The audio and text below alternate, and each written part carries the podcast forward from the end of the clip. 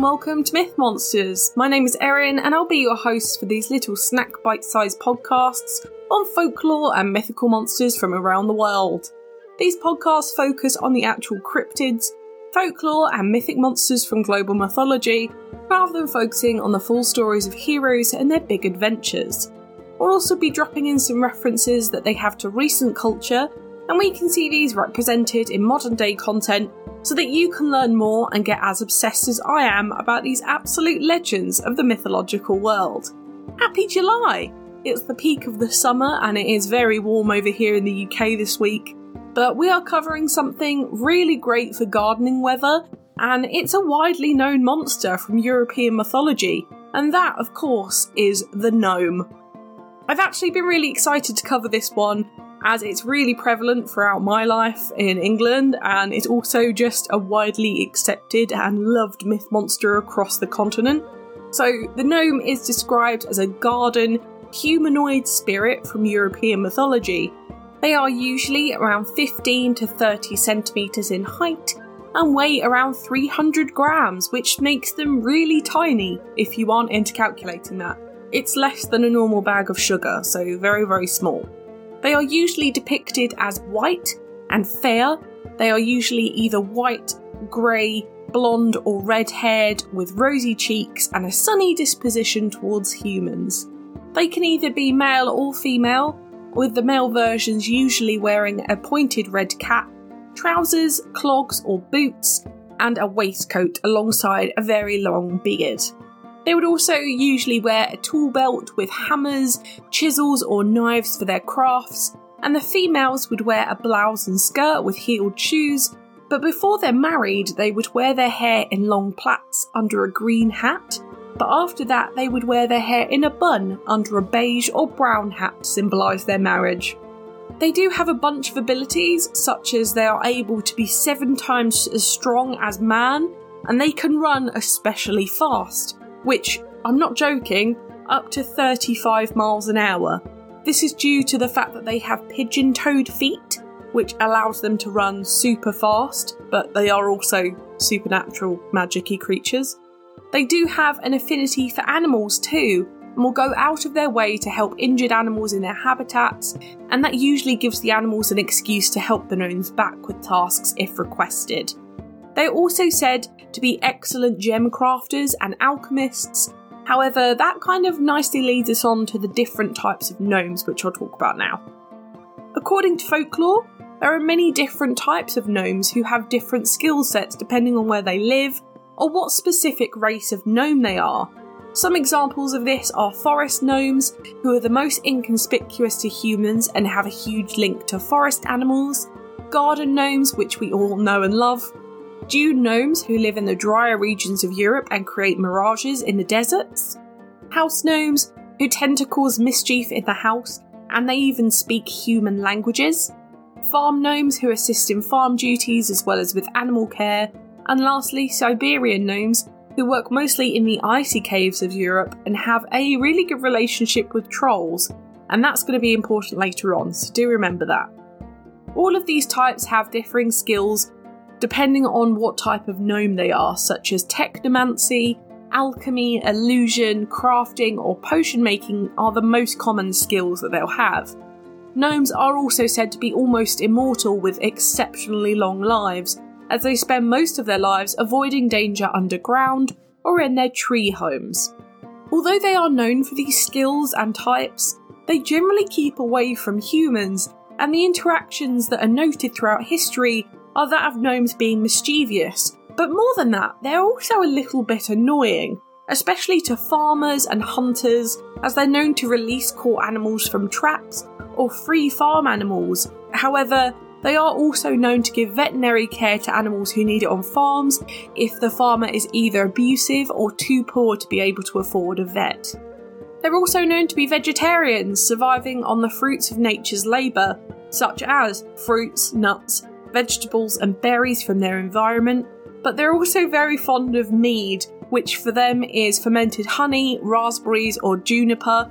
We mostly use fermented honey for mead, so they would absolutely get plastered off of this as well, so they are known for being mischievous and slightly drunken too.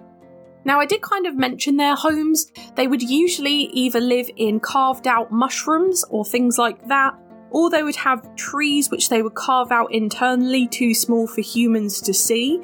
But most of the time they were known for living under the earth in tunnels. They were very, very proficient tunnellers, diggers, so they usually would have this kind of ant nest type burrow that they would live in communities much like ours.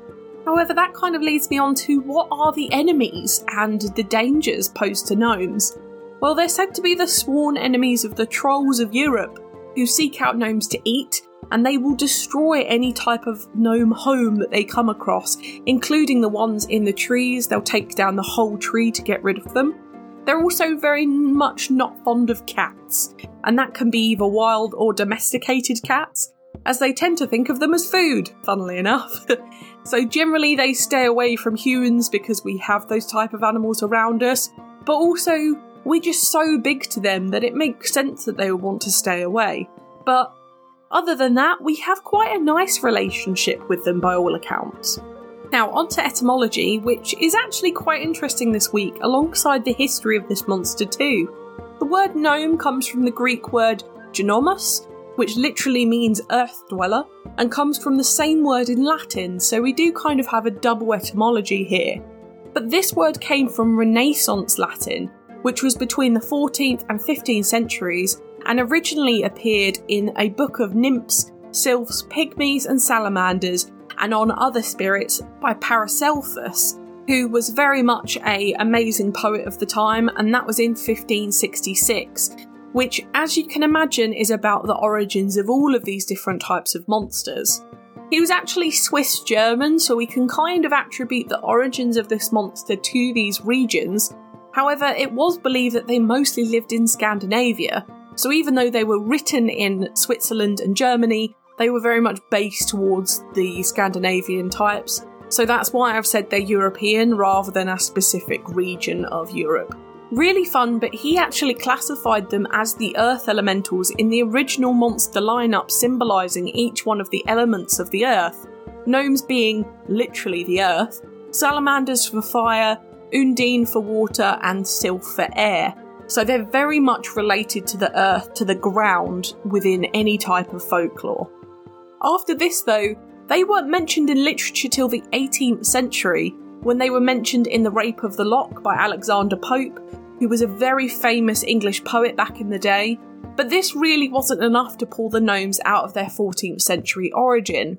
There's a really great quote from Pope's apparent source, which was a French satire called Comte de Gabelli, from 1670 by Nicolas-Pierre Henry de Montfalcon de Villars. Sorry, that was one hell of a name. I literally had to pause. That was so intense. But the quote goes, "The earth is filled almost to the centre with gnomes or faries, a people of small stature, the guardians of treasures, of mines and of precious stones. They are ingenious, friends of men and easy to be commanded. They furnish the children of the sages with as much money as they need of, and never ask any other reward of their services, other than the glory of being commanded. The gnomides, or wives of these gnomes or faries, are little, but very handsome, and their habitat marvellously curious." As charming as this description is, there was a complete resurgence of this monster later on in the 19th century within fairy tales, when they were used alongside other little monsters such as dwarves, brownies, leprechauns and goblins in Danish, French and German folklore, such as in the Grimm's Brothers tales or Hans Christian Andersen's works. They became a household spirit during this time, which kind of led them to losing their link to the earth spirits back from the 14th century description, but at least they still have this in the sense that they are used as garden gnomes, very much linked to the earth and the nature and gardens and all that stuff. Anyway, they are known throughout all of Europe and have different names throughout the continent, such as Erdmanlenst in Germany, Gnome in Polish, Dudje in Bulgarian and Albanian, Kabuta in Dutch, Striktek in Belgian, Mano in Hungarian, and Kleine Manneken in Swiss, Nis in Danish, Tonti in Finnish and Norwegian, and Nisse in Swedish. You might not know as well that actually there's another name for gnomes in English, and that's nains. It's very Old English, so it makes sense if you don't know it. But it's a fun pub quiz fact if you're ever asked. But we do kind of have to ask why it's acceptable to put them in your garden. This is because the Romans used to put small statues of their fertility god Priapus in their gardens for good fortune. And in the 1880s, German artist Philip Griebel created garden gnomes as a sign of good luck for gardens, as they always symbolise guarding treasure and protection from thieves. And actually, the family of Philip Griebel are still creating garden gnomes to this day in Germany. You can go to their shop and get a garden gnome. I know that that's what I'm going to do next time I go over there and get a hand-painted one. That would be so cool. But there's a really great explanation in the Hunker magazine, which I can't resist quoting from, and that's from Clive Harris from DIY Garden. Thought to be underground treasure guardians, and therefore guardians of plant root health, gnomes were respected with offers of food or clothing, which were left out overnight to appease or thank them. If you've ever played The Sims, you will probably know of this tradition during the Harvest Fest. You very much go out and leave food and stuff for them, and you can appease or upset them this way. But there's also another quote here from Thomas O'Rourke from Horticulture magazine. Historically, gnomes have always been thought as good luck. In more spiritual times, they were thought to protect your home, property, livestock or crops, watching over them to prevent thieves and pests from wreaking havoc. In recent times, I feel that they are mostly used in gardens for playfulness and light-hearted humour, with novelty gnomes proving very popular in modern spaces. These two quotes can definitely explain the phenomenon of garden gnomes better than I can, but there was an actual craze in the 1980s where you would steal a garden gnome, take it on an adventure, take loads of photos of it, and then give it back with the photos to the original owner to kind of imply the gnome had been on an adventure. It's called gnoming. I would really love to do this. And although England is the most popular gnome location for gardens, I don't know anyone who has a single one for me to steal, unfortunately, which is really sad.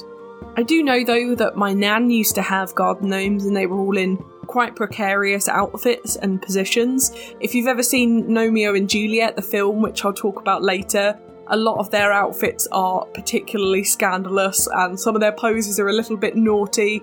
So they are very much playful and such a fun ornament to have in your garden nowadays. Now onto modern media. There are quite a few this week based on the history behind this monster, so I really hope you're ready for this one. For art, we have some really lovely paintings this week, such as Gnom mit Zeitung und Tabaksbriefe by Heinrich Schlitt from 1923, and Gnome Watching Railway Train by Carl Spitzweg from 1848, both really lovely German romantic Renaissance period pieces, so give these a look if you're interested, they are gorgeous. In movies, we actually have quite a few, such as Amelie, Gnome Alone, Rip Van Winkle, Sherlock Gnomes, The Gnomemobile, Harry Potter, The Sunshine Makers, A Gnome Called Norm, Boy Meets Dog, Bokken Kookaburra, Pinkeldiet, and To Spring. However, my favourite here, as I mentioned, is the gnome animated adaptation of Romeo and Juliet, wonderfully named Gnomeo and Juliet, which has an amazing British voice cast, including music all done by Elton John. It's a really great movie for kids, especially to introduce them into Shakespeare, with really silly gnomes in provocative positions. I really recommend this film. But for TV, we have Charmed, Legends of Tomorrow, Kabuta Plop, Merlin, Once Upon a Time, Power Rangers, Seriously Weird, The Shannara Chronicles, Special Unit 2, The Crumpets, Dragon Tales, Frank Elder's Book of Spells, Gravity Falls, Freakazoid, Kim Possible, Jimmy Two Shoes, Bald Money, Sneetzelwort, Dodger and Cloudberry, The Neverending Story Series, Phineas and Ferb, Pop Pixie, South Park, Troll Hunters, and The World of David the Gnome. In video games, we have loads such as World of Warcraft. They're a main race within the Alliance, so really big in that. Kingdom of Loathing, Kingdoms of Amalur Reckoning, Guild Wars, Dwarf Fortress, Dragon Fable, City of Heroes, Garden Gnome Carnage, Gaia Online, EverQuest, Fable 3, Arcanum, League of Legends, Harry Potter, Lego Harry Potter, Nelson Tethers, Puzzle Agent, Overlord, Larry and the Gnomes, King's Quest VI, Neverwinter Nights 2, Majesty, Oxygen Not Included, RuneScape, Terraria, The Sims, World of Mana, Tales series, Plants vs Zombies, Pilot Kids, and Pillars of Eternity. My book recommendation this week is Mermaids, Sylphs, Gnomes and Salamanders: Dialogues with the Kings and Queens of Nature by William R. Mistel. This is actually a adaptation of the original book that I talked about earlier, and Illustrated Tales of Dwarves, Gnomes and Fairy Folk by Aneka Vashurun and Daniela Drescher. These two are definitely more fact books, but there are loads of really cute, fun books about gnomes and kids books with stories about them too. There are a lot of like cute kids books that have gnomes based on them, and it's very, very cute. Now it's time for Do I Think They Existed? Now, I'm going to say no for this one, unfortunately, because it's just so weird that I can't see it being a real monster. However, because of its prevalence in European folklore, and so much so that it's socially normal to have a statue of this monster in silly poses in your garden, I do see why people believe in them. I love the idea of them being in different parts of Europe though, having their own little cultures, nationalities, like people. And honestly, I love the idea of nice monsters that are just minding their own business. They don't get eaten or involved in human stuff. They don't try and eat us. It's a really nice change from monsters we usually cover, as they're not really a monster in the best sense of the word, just a mythical being, really. I did go and ask around about the existence of gnomes from different nationalities I know around Europe, and it seems like a mixed bag. Definitely more believed alongside elves in Scandinavia, but for people such as my German friends, they were very much like, nah man, that's crazy. But we do totally believe in a crazy Christmas demon, that's fine. But what do you think? Did gnomes roam the gardens and forests of Europe? Let me know on Twitter, I would love to know what you think. I love a cute summery monster this time of year, although it's very loose term using monster for gnomes. Either way, it's very nice to know the history and the folklore behind something that most of us in Europe acknowledge as a garden ornament, so it was really fun to cover. But next week, we're not really heading anywhere specifically, but we're looking at a monster from religious folklore, the Seraph, or really the real angels that we all imagine from Christianity, Judaism and Islam. Make sure you're on your best behaviour next Thursday to avoid the judgment of these beings. For now, thank you so much for listening. It's been an absolute pleasure. If you enjoyed this podcast, please give it a rating on the service you are listening on. I've got the Twitter for any questions or suggestions on what monsters to cover next, and I'd really love to hear from you. The social media handles for TikTok, YouTube and Instagram are Myth Monsters Podcast, and the Twitter is Myth Monsters Pod.